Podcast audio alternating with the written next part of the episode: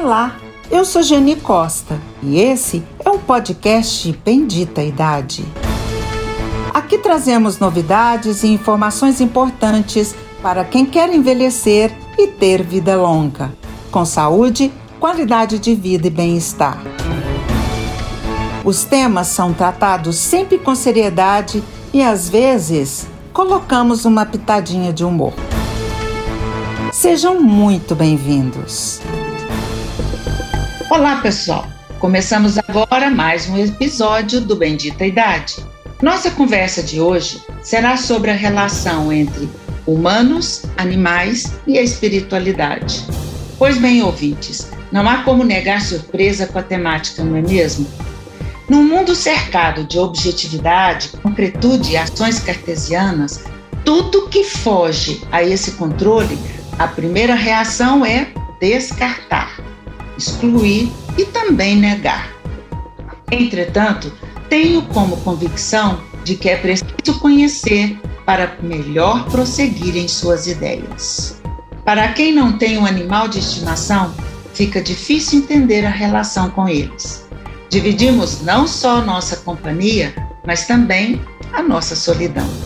É Ele quem nos acompanha nas horas mais difíceis, sem nenhum preconceito, sem nenhuma vaidade, mas uma imensa presença. Para conversar sobre essa temática, convidamos a atenciosa professora Irvênia Prada. Ela é médica veterinária, autora do livro A Questão Espiritual dos Animais e também, portanto, é escritora e palestrante. Olá, professora Ivênia, muito obrigada por ter aceitado o nosso convite e seja bem-vindo ao nosso perfil Bendita Idade. Eu é que agradeço, Genil, o convite. Eu achei muito interessante a inserção desse tema no seu é, Bendita Idade, porque eu tenho observado como médica veterinária e me dedicado há muitos anos a essa, esse tema, eu tenho observado como essa relação entre seres humanos e animais, ela, ela se conduzida de maneira bem adequada, ela traz um ganho para ambas as partes, né? Então eu é que agradeço a oportunidade, viu, Geni? Então, exatamente então nessa questão é que eu gostaria de reforçar qual é a importância de falar sobre animais e espiritualidade. A gente já leu alguma coisa, é uma temática bastante grande. O que, que a senhora pode nos dizer? Olha, Geni, esse termo espiritualidade eu tenho é, levado em conta da seguinte maneira: sem nenhuma conotação religiosa no meio acadêmico, o termo espiritualidade, ele tem o significado de busca de transcendência do ser humano. Porque todos nós, bem no nosso íntimo, mesmo de maneira descuidada, lá no íntimo do nosso ser, a gente sabe que o significado da vida é a busca da transcendência, de, da felicidade, da luz, de valores éticos cada vez mais elaborados, né? E nessa busca da chamada transcendência, existem valores morais que precisam ser cultivados. Um deles é a busca de harmonia, de convivência fraterna entre todos os seres. E entre esses seres estão incluídos os animais, uhum. porque não se pode imaginar que alguém busque a sua transcendência, eleve os seus valores morais, busque relação harmônica com tudo e maltrate os animais, não é? Então, eu sempre costumo dizer, lá no meio acadêmico, que nessa transcendência, nessa busca de transcendência, que eu considero é, nesse conceito que eu levo em conta de espiritualidade, está implicada a maneira como as pessoas se relacionam com os animais.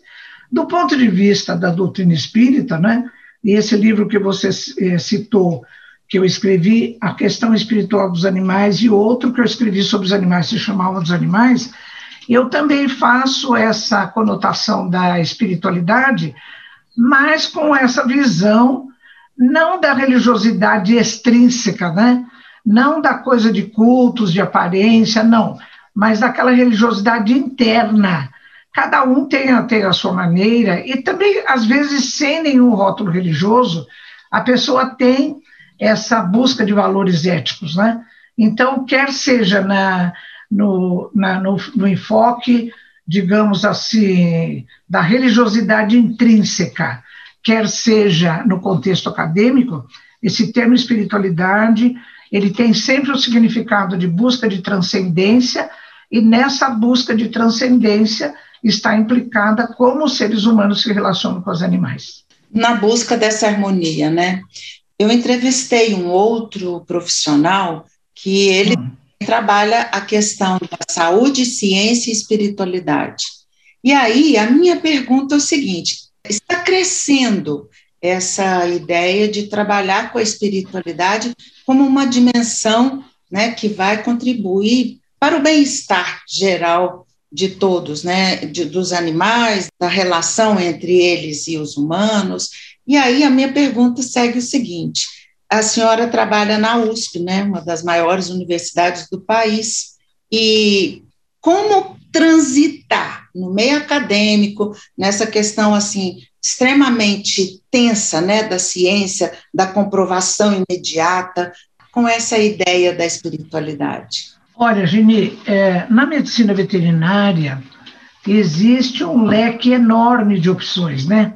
Desde laboratório, desde inspeção de produtos de origem animal nos matadouros, nos frigoríficos, é, desde o exercício de clínica nas várias espécies animais, desde avicultura, suinicultura, equinocultura, e, enfim, né? E, então, e, e, a ciência, a busca de, de, de investigações. Então, os animais ainda são utilizados na medicina veterinária. Eu considero aqui, bem off entre nós, né, que existem dois ramos perversos. Um deles é o da produção industrial de animais para fins de obtenção de produtos de origem animal. Quer seja através do abate né, de bovinos, suínos, é, frangos, patos e outras coisas, quer também é, na produção, por exemplo, de ovos, de leite, né? Então, os animais ainda sofrem muito nessa produção industrial. E eu tenho que reconhecer que nos últimos anos houve um grande avanço à custa de pesquisas de grupos que, é, dentro da chamada ciência do bem-estar animal, que ainda é utilitarista, não é? Uhum. Ainda ela tem, assim, ela está dentro do contexto de você utilizar animais em benefício do ser humano. Mas, enfim, já estão buscando diminuir o sofrimento e também, assim, em algumas, algumas opções de poupar a vida dos animais, né? Porque o abate é, é, ter, termina, quer dizer, ele se realiza com a, o sacrifício da vida dos animais, né? E também Outro ramo que eu considero perverso, entre aspas, é o da chamada saúde pública.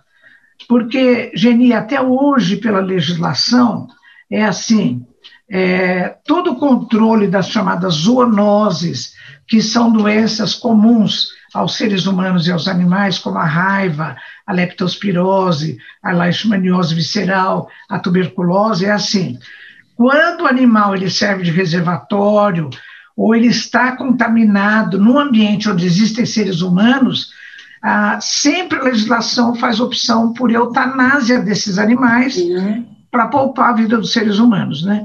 É, isso é uma coisa que a gente entende que existem prioridades, mas enfim, os animais sempre são é, levar, observados dessa maneira, né? Haja vista todo o controle de doenças feito pelo CCZ, né, o Centro de Controle de Zoonoses da, das, das grandes cidades.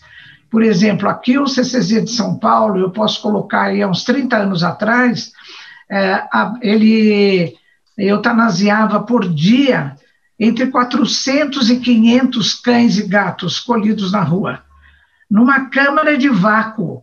Né? Os animais morriam por, por é, deficiência respiratória, por agonia respiratória. Né? E sofreu claro, muito até morrer. Até que nos últimos anos, a, o Fórum Nacional de Proteção e Defesa Animal, do qual orgulhosamente eu sou assessora técnica, começou a perceber que aquela câmera não funcionava bem, os animais demoravam assim muito tempo para morrer, aquele mundo de animais, quer dizer, e ainda resultava no seguinte: os funcionários que, as, que todo dia sacrificavam animais dessa maneira e depois é, levavam os animais para o forno crematório e tal, eles entravam em depressão, em alcoolismo, em consumo de drogas, ou seja, virou o caos, né? Uhum. Então, tudo isso, Geni, tem que ser levado em conta. Então, mas dentro da medicina veterinária, mesmo outra parte que, que também ainda é feita e também tem melhorado, tem muitos grupos trabalhando eh, em benefício do, dos animais, é o da utilização de animais em pesquisas, né? Então, é uhum. é assim, olha, uh, e isso não vai acabar de uma hora para outra, né? Nem o consumo de carne, nem de leite, nem de nada, produtos de origem animal, mas então, aos poucos, esses grupos que vão trabalhando vão procurando é, opções que diminuam o sofrimento dos animais e que, na medida do possível, também vão poupando a sua vida. Né? Na pesquisa, também existem grupos trabalhando na busca de métodos alternativos e substitutivos em relação à utilização de animais em pesquisa. Já existe muita coisa conquistada, mas ainda também não vai terminar amanhã, né? É uma coisa que a gente vai vendo que isso tem um tempo, é um projeto a médio ou a longo prazo. Uhum. Agora, Genil, uma coisa que é insuportável, que tinha que já ter acabado, é a utilização de animais nos deprimentes espetáculos de diversão, né? Como Nossa. é o caso de rodeio, vaquejada, circo, circo. rinha de galo, rinha de, de pitbull, são coisas deprimentes, né? Então, o ser humano precisa se conscientizar, eu sempre falo nas palestras e nos textos que eu escrevo, a respeito da verdadeira natureza dos animais. O que, é que são os animais para os seres humanos, né? Então, eu faço uma, um trabalho efetivo né, nesse sentido de divulgar para as pessoas essa coisa que eu chamo de verdadeira natureza dos animais. Professora, ilustrando um pouco o que a senhora está dizendo, quando trabalhava na Pró-Reitoria de Extensão, haviam projetos né, pleiteados. Uma professora da veterinária propôs um projeto de conscientizar os alunos a, a isso tudo que a senhora acabou de colocar, de não matar, inclusive ela sugeria ser vegetarianos, de não matar, de não sacrificar, desse reconhecimento. E essa outra vertente chegou abaladíssima, né? Para combater o projeto, tentar eliminar e, inclusive, dispensar a professora. Ou seja, isso é uma coisa muito tensa, né? Foi o que eu coloquei no início, é uma questão polêmica, né? E aí é. eu faço outra pergunta. E essa história das pessoas que têm os animaizinhos de estimação e tenta humanizá-los, tenta fazê-los ter uma vida como se fosse dos humanos. Olha, Geni, eu vou dividir a sua pergunta em duas partes, né? Por a favor. Primeira, a primeira foi essa coisa de, de chegar no meio acadêmico e assim querer acabar com tudo de repente, né? Tem até dentro dessa, dessa corrente de proteção aos animais uma chamada corrente de. É, como é que se chama? é de acabar com tudo agora, né? É da, da, não é absolvição, como é que a gente fala? Me, me fugiu o termo, mas é assim, é, para tudo agora. E a outra é do, do chamado bem-estar. Tanto que numa palestra que eu fiz numa, numa faculdade, a primeira pergunta, uma aluna me disse assim: a senhora é abolicionista, é o termo. Abolicionista ou bem-estarista? Hum. Eu, é, eu disse: olha, minha filha, eu sou abolicionista em algumas coisas, por exemplo, utilização de animais em espetáculos de diversão. Eu sou abolicionista, tem que acabar, já tinha que ter acabado, tem que acabar agora. Né? Não existe razão nenhuma para o ser humano se divertir à custa do sofrimento dos animais. Agora, bem-estarista você tem que ter em relação a essas coisas que eu comentei, né, Geni? Por exemplo, a utilização de, de produtos alimentícios de origem animal. Vai acabar isso hoje? Não, Você vai não falar para a humanidade, olha, a partir de hoje ninguém mais vai comer carne, ninguém vai mais comer ovo, nem tomar leite, não vai acabar. Então você tem que você tem que trabalhar com esse pessoal nesse nesse contexto do bem-estarista, não é?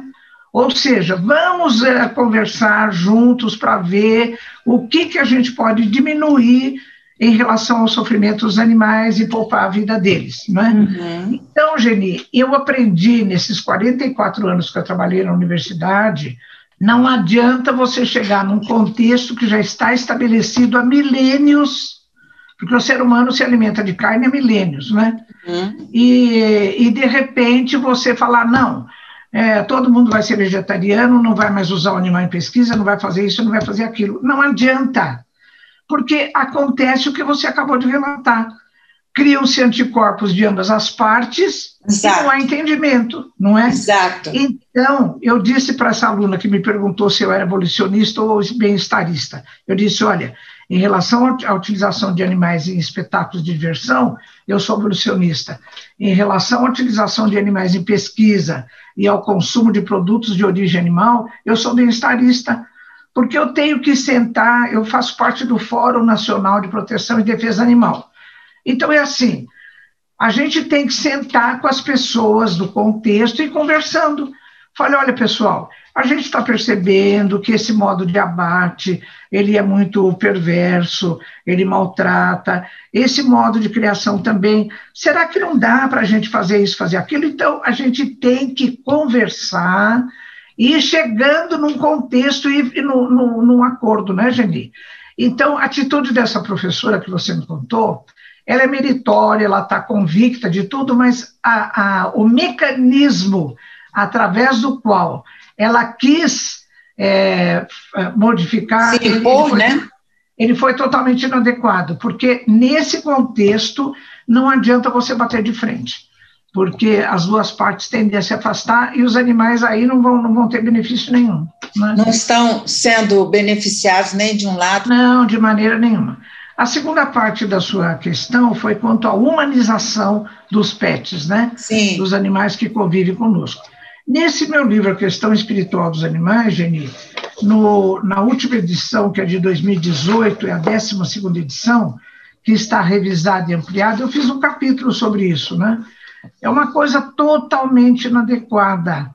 Então, os animais são levados para dentro das casas para servirem de bonecos ou de simulacros de bebês humanos ou de brinquedos, né?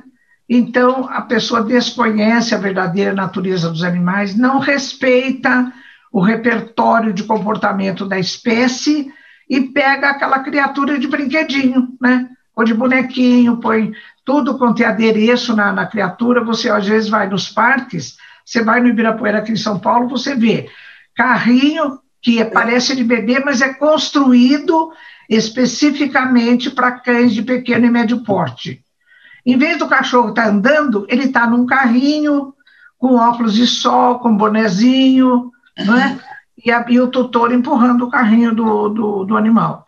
Então, ele está cheio de adereços, alguns animais eles são levados para esses é, locais e são pintados, coloridos de verde, de cor-de-rosa, né? especialmente os poodles. Sério? Né? É, os poodles brancos, eu tenho fotografia que eu coloquei no livro.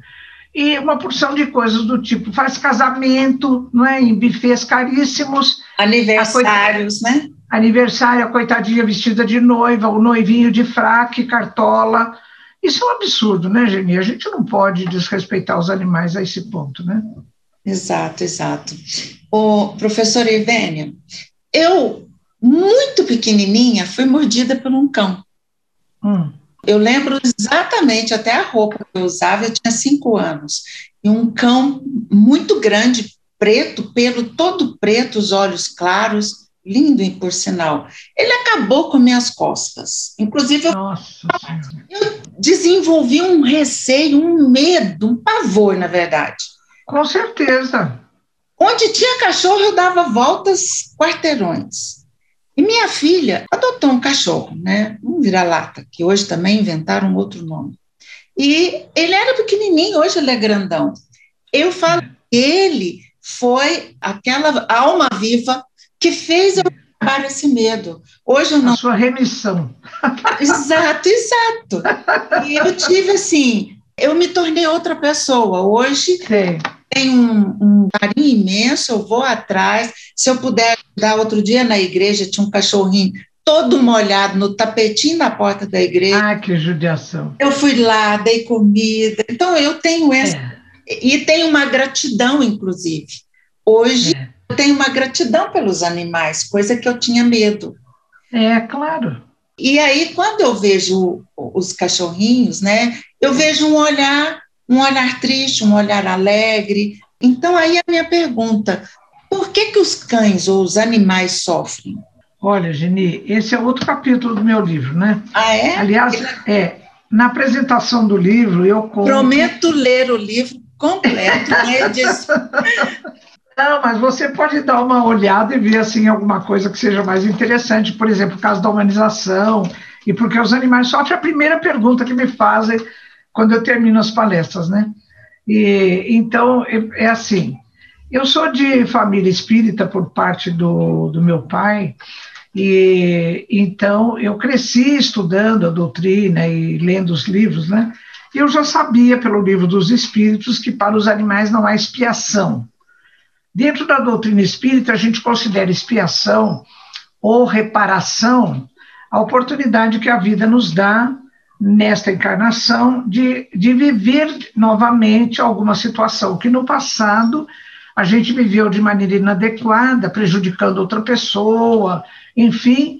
Então a vida coloca de outra vez uma situação parecida para que a gente tenha opção de vivenciar de uma maneira mais adequada esse episódio, né? Bom, então se para os animais não há expiação, então por que que eles sofrem, né? Porque mesmo na doutrina espírita tem muitos companheiros que acham assim, tudo que você sofre agora é por coisas inadequadas do passado. E não é assim, né, Geni? O que eu tenho estudado tem mostrado que a maior parte do sofrimento humano e todo dos animais é oportunidade de aprendizado, oportunidade de amadurecimento pelas lições da escola da vida. Porque eu sempre falei para os meus alunos na universidade que a matrícula na universidade é muito importante, né? Mas a matrícula mais importante, que é inexorável, é compulsória para todos nós, é na escola da vida. Eu ainda dizia assim para eles: olha, eu sou uma professora muito boazinha porque eu marco o dia da prova. E na escola da vida, as provas vêm sem data marcada. Exato. Não é?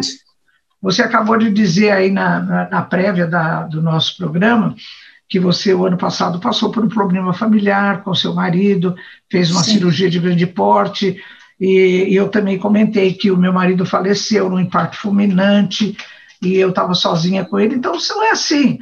Ninguém avisou, olha, Geni, agora esse ano você se prepare que vai acontecer isso, né? Irvínio, seu marido Exato. vai falecer, você vai estar sozinha com ele em casa, a vida não, me, não, não marcou isso, né? Então, eu digo sempre que a gente aprende mais com as lições da escola da vida do que com as lições da universidade, né? Porque é na, na vivência da gente, fora da universidade, fora do lar, e dentro da universidade, dentro do lar, as, as nossas, os nossos maiores desafios são de vivências que a universidade não ensina, não é? Exato. Então, a universidade ensina a gente a lidar em laboratório, a fazer diagnóstico de doenças, uma porção de coisas. Mas, de repente, você se vê numa situação pessoal, familiar, ou na sua comunidade, que, que não tem nenhum recurso de, de conhecimento que a universidade tenha te transmitido, né? Então, a gente tem que, que. Eu fui aprendendo durante a minha vida a fazer uma, uma concordância da, das duas coisas, né, Geni? Usando o conhecimento da universidade para a vivência do dia a dia e os conhecimentos que a vida me ensinou no, no, na vivência do dia a dia para dentro da universidade, né? Então, é assim que a gente vai, vai aprendendo e vai vivenciando, né? Agora, essas coisas todas é, que a gente vai, dentro da universidade, vai vivenciando, eu acho que essa transmissão de conhecimento, essa troca de informações, ela é enriquecedora para todos, né? Mas desde que a gente tenha esse, esse olhar, assim, tem essa visão holística, de que todos nós somos seres humanos em aprendizado, né? Pode ser que numa sala de aula você vai levar um conhecimento que você já tem, mas de, de repente o aluno te passa uma vivência pessoal que vai enriquecer uma, uma vivência que você ainda não tinha, né? Então, essa, essa visão, assim, que a gente vai aprendendo com a vida, eu acho que ela é profundamente enriquecedora. Então, quando a gente fala porque os animais sofrem, é, na visão espírita, eles são seres espirituais em evolução, eles também estão aprendendo e evoluindo, e na visão acadêmica, porque os animais sofrem? Porque eles são é, organismos vivos.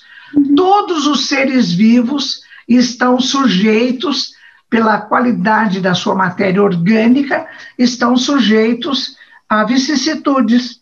Até as plantas, né, Geni? Eu tinha uma árvore aqui no meu jardim, e de repente eu comecei a ver no tronco dela e nos galhos uns aumentos de volume.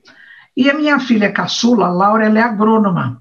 E um dia que ela estava aqui, eu falei, Laura, filha, vem ver essa árvore, olha que esquisita. Ela, mamãe, ela falou, mamãe, essa árvore, fazendo um paralelo com o, o que a gente tem, ela está com varizes.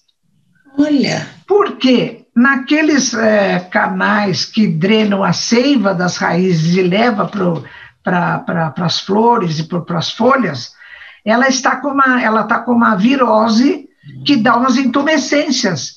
Então, é, é assim, ela está com uma doença que faz um paralelo com as nossas varizes.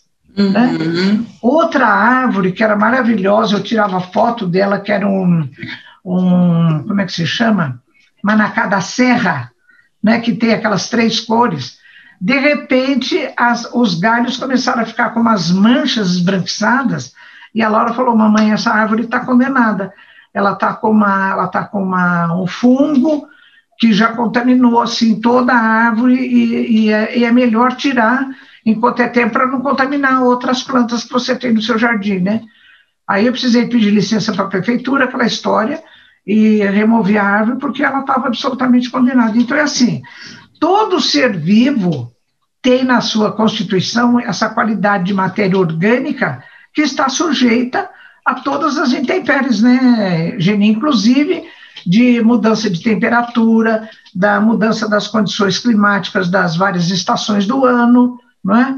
Às vezes o confinamento, às vezes é muita planta junta que não combina, às vezes uma, uma sobrepuja a outra, então, é, hoje, na, na, própria ciência, a gente pode dizer que os animais e todos os seres vivos sofrem em virtude da qualidade da matéria orgânica de que são constituídos. Entendo. Muito boa, ótima explicação e bem didática. Professora Ivênia, é, hum.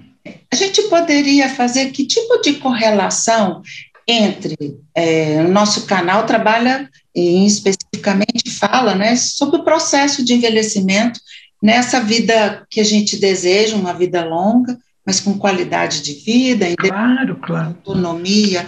E poderia fazer uma correlação entre o envelhecimento humano e o envelhecimento animal? Olha, Geni, eu sempre eu tive muitos animais aqui na minha casa, né? Até porque quando eu saía da faculdade no final da tarde, sempre tinha aqueles animais largados lá no pátio da veterinária, né?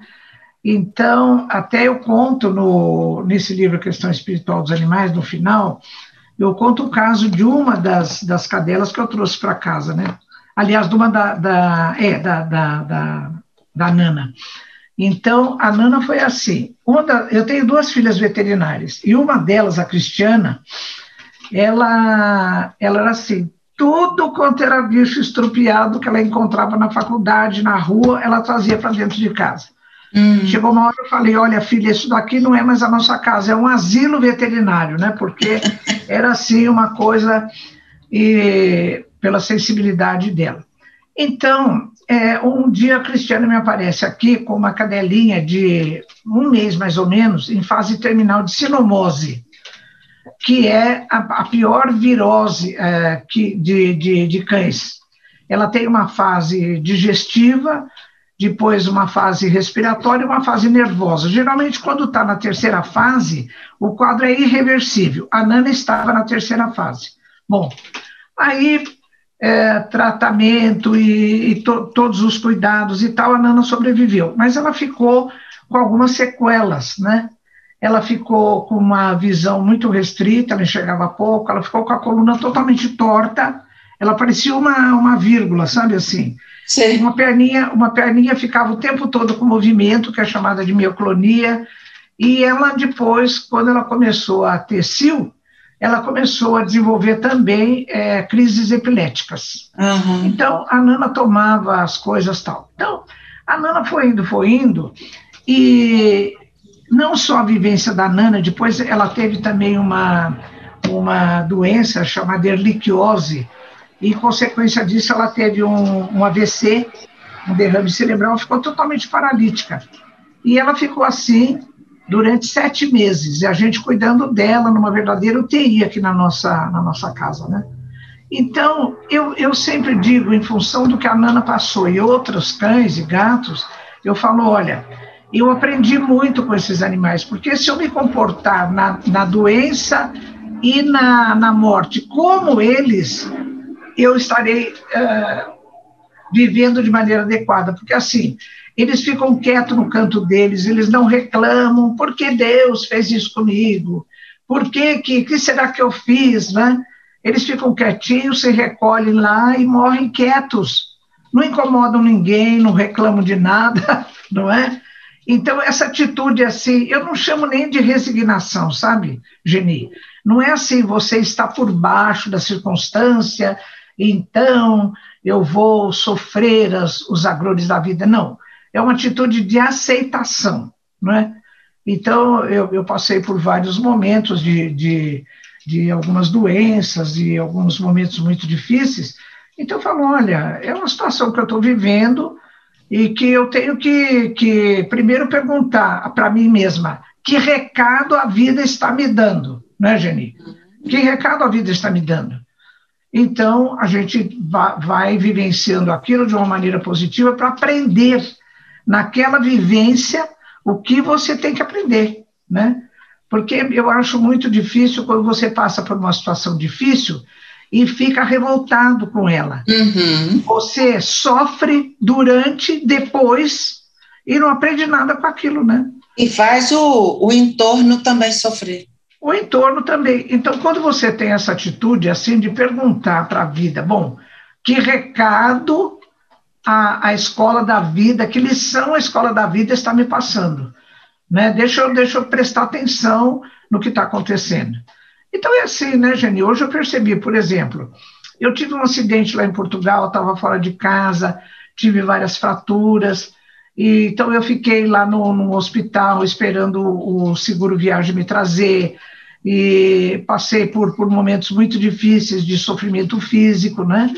e, e de paciência e, e, de saber lidar com, com, as enfermeiras, ficar amiguinha delas, né, para elas me ajudarem. Então é assim, você vai você vai tecendo na, na sua estrutura mental uma, uma teia para você colocar o aprendizado que você vai, vai conseguindo, não é? Agora, quando eu vejo outra pessoa passar por isso, eu já posso com mais facilidade ter esse senso de alteridade, falar, olha, eu sei que o que ele está passando e tal, talvez eu possa chegar e conversar, falar, olha, tudo passa, são momentos difíceis, mas alguns já passaram, esse também vai passar, não é? Então, a gente, é, eu acho que a vida vai trazendo essa maturidade para a gente, né, Geni? Até você falou na apresentação do seu programa, eu vi alguns é, anteriores, que você às vezes até coloca alguma pitada de humor né, nas sim, coisas. Sim, eu vou colocar é. uma agora. Então, é assim, é, nessa vivência toda, às vezes a gente, quando passa por momentos difíceis, é, depois, quando a gente lembra, né, a gente acaba dando risada, mas é muito difícil. Porque quando eu, eu tive esse acidente lá em Portugal, foi em, em outubro de 2015. Eu fiquei numa enfermaria lá durante 12 horas até ser internada, até buscar os papéis do seguro viagem, aquela coisa toda, né? Bom, e na minha mochila de viagem eu sempre levo uma garrafinha de água. Chegou uma hora que a, que a água acabou. Aí passou uma enfermeira, então eu disse, por favor, a senhora poderia, por favor, reabastecer a minha garrafinha de água? Ela disse, não damos água aqui aos pacientes. Eu disse, mas eu falei, mas como é que faz então? Ela disse: quem traz água aos pacientes é a família. Eu falei, a minha família está do outro lado do oceano. Então ela disse: Ah, não tenho nada a fazer. Uma moça que estava ao meu lado, ficamos muito amigas, Elizabeth, ela pegou e disse para a enfermeira: dê-lhe uma das minhas garrafinhas. Quando eu olho na garrafinha, Geni, sabe qual era a fonte? Hum. Era assim: pé na cova. pé na cova. Até eu trouxe. eu trouxe essa garrafinha de lembrança e eu tenho aqui, porque quando, quando eu conto os casos né, da, dessa minha vivência, agora a gente ri disso, né? Aí, é, mas na hora não, né? É, um dos meus genros disse assim, mas foi essa água que a senhora tomou, por isso que deu no que deu, né? então, era a garrafinha da, da água pé na cova. Pé na cova, que... Mas hoje, hoje a gente acaba lembrando disso com, com, com outro olhar, né? Até porque essa moça que me favoreceu, Elizabeth, por coincidência, ela foi internada na mesma enfermaria que eu e a cama dela era do lado, né? E a gente conversava muito e tudo, então foi, foi assim uma. Dentro dessa vivência difícil, houve momentos muito gratificantes, né? Inclusive de conhecê-la, né? Inclusive de conhecê-la, é, foi mesmo. Professora Irmênia, como a gente trabalha com as pessoas idosas, né? Hum uma amiga que ela acolhe cães. E a gente, eu tenho essa amiga que tem vários cães e qualquer cão que está perdido na rua ou com situação mais difícil, a gente fala, ó, tal lugar tem esse cão assim, assim, eles resgatam. Sim. Sim. E aí ela tem duas que ela cuida, em especial é dela, né? E aí a gente leva esses cães nas instituições, nos abrigos de idosos e isso, né, a gente chama até de pet terapia, tem até uma, é. um trabalho com isso, falando sobre isso.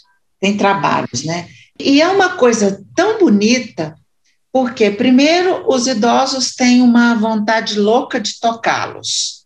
E eles fazem até gestos assim de deitar no colo, dar a patinha e se para, pede para continuar, movimenta é. a cabeça.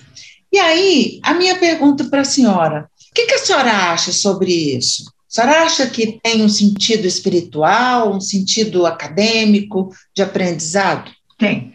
Olha, toda, toda a felicidade do, do ser humano e dos, dos animais não humanos também, eu acho que ela está baseada na relação afetiva, né, entre os seres.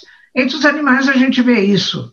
Às vezes, uh, animais que foram, que conviveram, não é? é tem histórias maravilhosas de, de duas elefantas, uma que, que depois não se viu há 20 anos, foram, uma já estava no, no santuário de elefantes, a outra chegou depois de 20 anos, e elas se reconheceram e ficavam com, com as trombinhas enroladas. Então tem muita, muita história, né? E em relação a, aos idosos especificamente, essa coisa de afeto, ela às vezes ela quando a pessoa fica ou sozinha ou mesmo no contexto da família, Geni, porque assim, é, às vezes eu tenho uma família grande, eu tenho quatro filhas, os teus genros, dez netos, mas às vezes mesmo quando estão todos, assim, na minha categoria eu estou sozinha. Hum. Então tem as crianças, tem os jovens, tem os adultos e tem eu que sou idosa, né? Sim. Então é assim, é, até comento com a minha irmã, que você conhece aí do Berlim. Sim, né, sem Regina? dúvida. Eu falo, olha, é, na minha categoria de idoso, mesmo na família, eu, eu fico sozinha, não é? Porque então essa coisa da, da afetividade, de você. É, e quando as, as, pessoas vão embora, como hoje eu estou sozinha na minha casa, então é assim: vem a gata da minha filha, ela chega, a Bonnie, eu falo, aí, Bonnie, você veio fazer companhia, que bom dou um leitinho para ela, tal, ela fica, eu vou assistir alguma, alguma coisa na televisão, ela fica deitadinha no sofá perto de mim. Então, essa coisa de você ter uma companhia, de ter uma relação afetiva, ela vem no seu colo, você agrada. Então, tudo isso, não só do ponto de vista assim, da psicologia, da psiquiatria, que sabe que essa relação de afeto ela, ela é ela é gratificante para ambas as partes, como do ponto de vista da ciência acadêmica, quando você vai medir os, os neurotransmissores, os hormônios, uh, também existe um, um, aumento, por exemplo, da, da dopamina, né? Que são os neurotransmissores relacionados a essa sensação de bem-estar, de felicidade. Então, essa relação afetiva com os animais é sempre muito, muito gratificante mesmo. Um dos meus genros, que mora em Londrina, ele e a minha filha trabalham no centro espírita lá. Então, é, tem o centro espírita e de um lado tem, vou chamar de, de, de asilo, de idosos, é, é, mulheres, e do outro lado de idosos homens. E o meu genro, ele notava, depois que termina no domingo de manhã a palestra tal, eles vão visitar, levam as coisinhas tal. E ele falou que lá tinha um senhor idoso que era emburrado, era mal-humorado, não aceitava nada, não queria conversa com nada. Bom, o meu genro, que é veterinário, ele começou a levar o, um cão dele então ele, ele tomava, dava banho, higienizava tudo e levava lá no sábado pela manhã. Bom, diz que esse homem mudou o comportamento completamente, a ponto de no, na semana seguinte ele já ficar no portão esperando a chegada do cachorro. E ele pegava a coleira e ele ia lá agradar, ele que conduzia. Ou seja, ele acabou mudando o comportamento dele em relação aos outros idosos, à custa desse, desse vínculo afetivo com, com esse cão, né? Então, é, essa, essa relação é muito é sempre muito bonita, né? Muito bonita.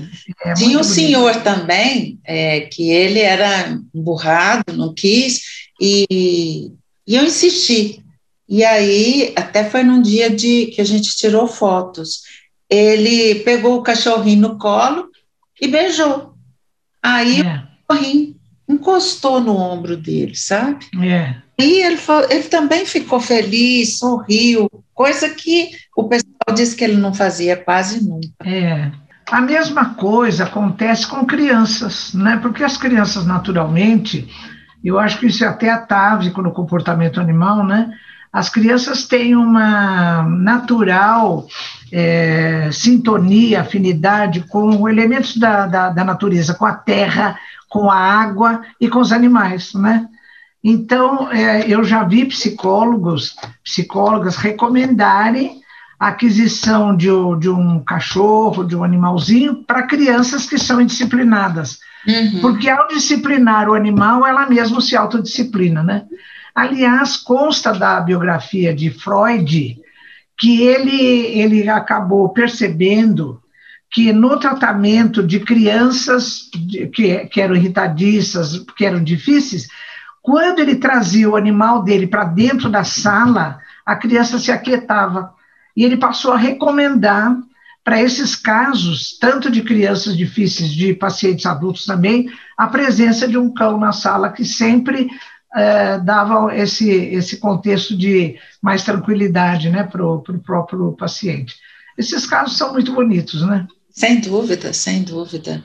E ilustra muito bem né, o que a gente está falando. É. Então, professora, a gente trabalha, né, já mais uma vez repetindo, nosso perfil trabalha o processo de envelhecimento nessa tentativa de fazer com que as pessoas cuidem-se o suficiente para que toda essa somatória de experiências e aprendizados e questões saudáveis para chegar na velhice também com essa condição de viver bem. Esse... Claro, com certeza. Aí a minha pergunta é o seguinte: o que a senhora poderia nos dizer sobre a velhice e o aprendizado do espírito?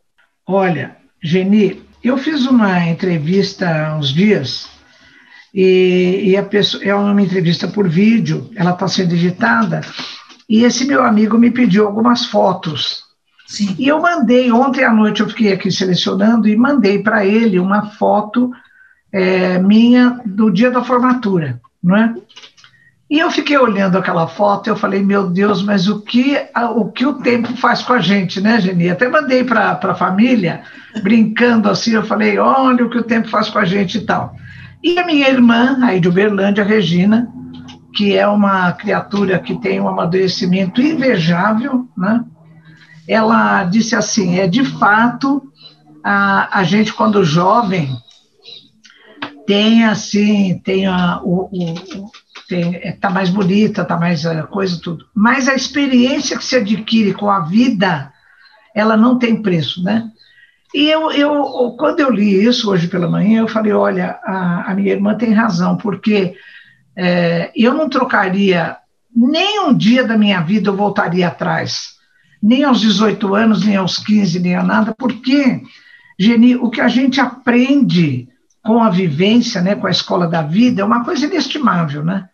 Então, eu não troco é, os meus 82 anos de hoje, o desgaste orgânico, né, é, pela, pela juventude dos meus 18 anos, 15 anos, em que a gente tinha inseguranças, tinha tanta, tantos medos, tanta imaturidade, né? Nossa, Sofrimento por, por, por tudo. Tanta, um por peso tudo. muito maior do que aquele fato mereceria, né? Claro, claro. Então eu, eu falo, olha, minha irmã tem razão. Eu não trocaria a, a, a, minha, a minha experiência de vida de agora pela por esse vigor da juventude dos meus vinte e poucos anos, né? Mas é por aí mesmo. Então eu acho que é, a, a, vida ela, ela, ela é uma escola é, assim é, muito, muito importante, né? Mas a gente precisa é, ter essa coisa que só a vivência mesmo é que vai nos mostrando, né, Geni? De como aproveitar as lições da vida, né? Exato, Porque quantas sim. vezes a gente fala, ah, meu Deus, mas agora tudo isso e tal, mas quando a gente tem essa, a gente vai aprendendo a, a vivenciar as lições da vida, a gente vai, vai crescendo, vai amadurecendo e os nossos horizontes vão se ampliando, né? Sim. Então, eu gosto de usar esse termo horizonte depois que eu li o livro Espírito Tempo, de Herculano Pires, que é um jornalista espírita, filósofo, e é extraordinário, eu sou fã de Herculano Pires, né? E nesse livro Espírito Tempo, ele fala das diferentes fases culturais do ser humano, desde os primórdios né, do, do ser humano aqui no planeta, e a cada fase ele chama de horizonte, metaforicamente. Eu achei isso maravilhoso, porque assim, à medida que você vai evoluindo, vai amadurecendo, o seu horizonte vai, vai se ampliando, né? vai se expandindo. Então, eu acho que na escola da vida, se a gente tiver, é, souber como aproveitar essas lições da vida, os nossos horizontes vão se ampliando, né? E essa conquista é assim, é pessoal, intransferível e ela é inestimável, né? E, e a gente não troca por, por nada. Exato, exato. Ótima mensagem. Professora? Sim. Está se esgotando e eu gostaria muito que a senhora sim, deixasse sim. uma mensagem para a gente encerrar.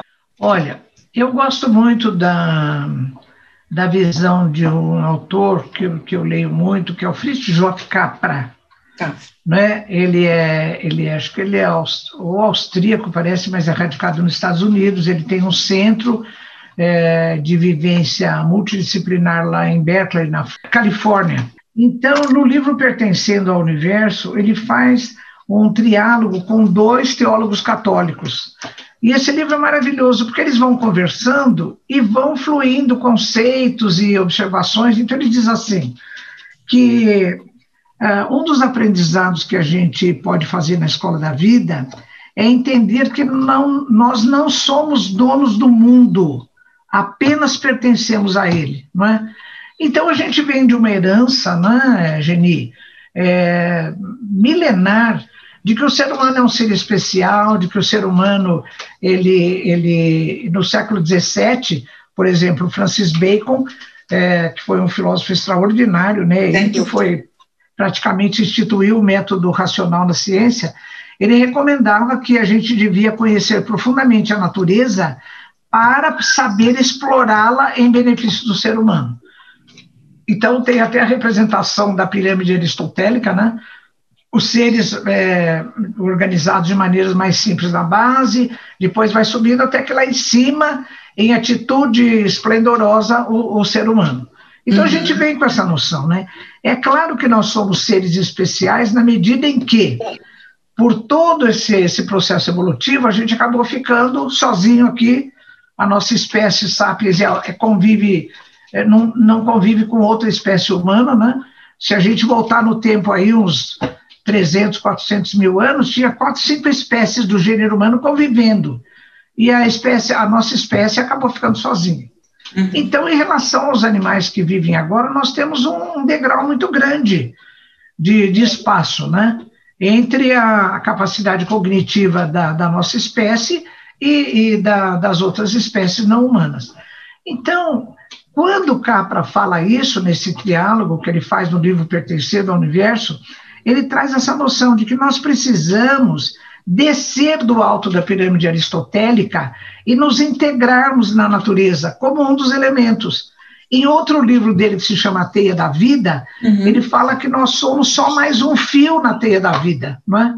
Então, é, essa coisa da gente assumir essa postura de pertencer ao universo, ela é muito bonita, Geni, porque no final ele diz assim: a verdadeira expressão do amor é, é, é colocar-se nesse pertencer, não é? Então, assim, quando você você desce do pedestal aristotélico e você se coloca como um dos elementos, você se sente responsável por promover e manter uma harmonia de tudo entre, entre todos e de todos para com a unidade, não é?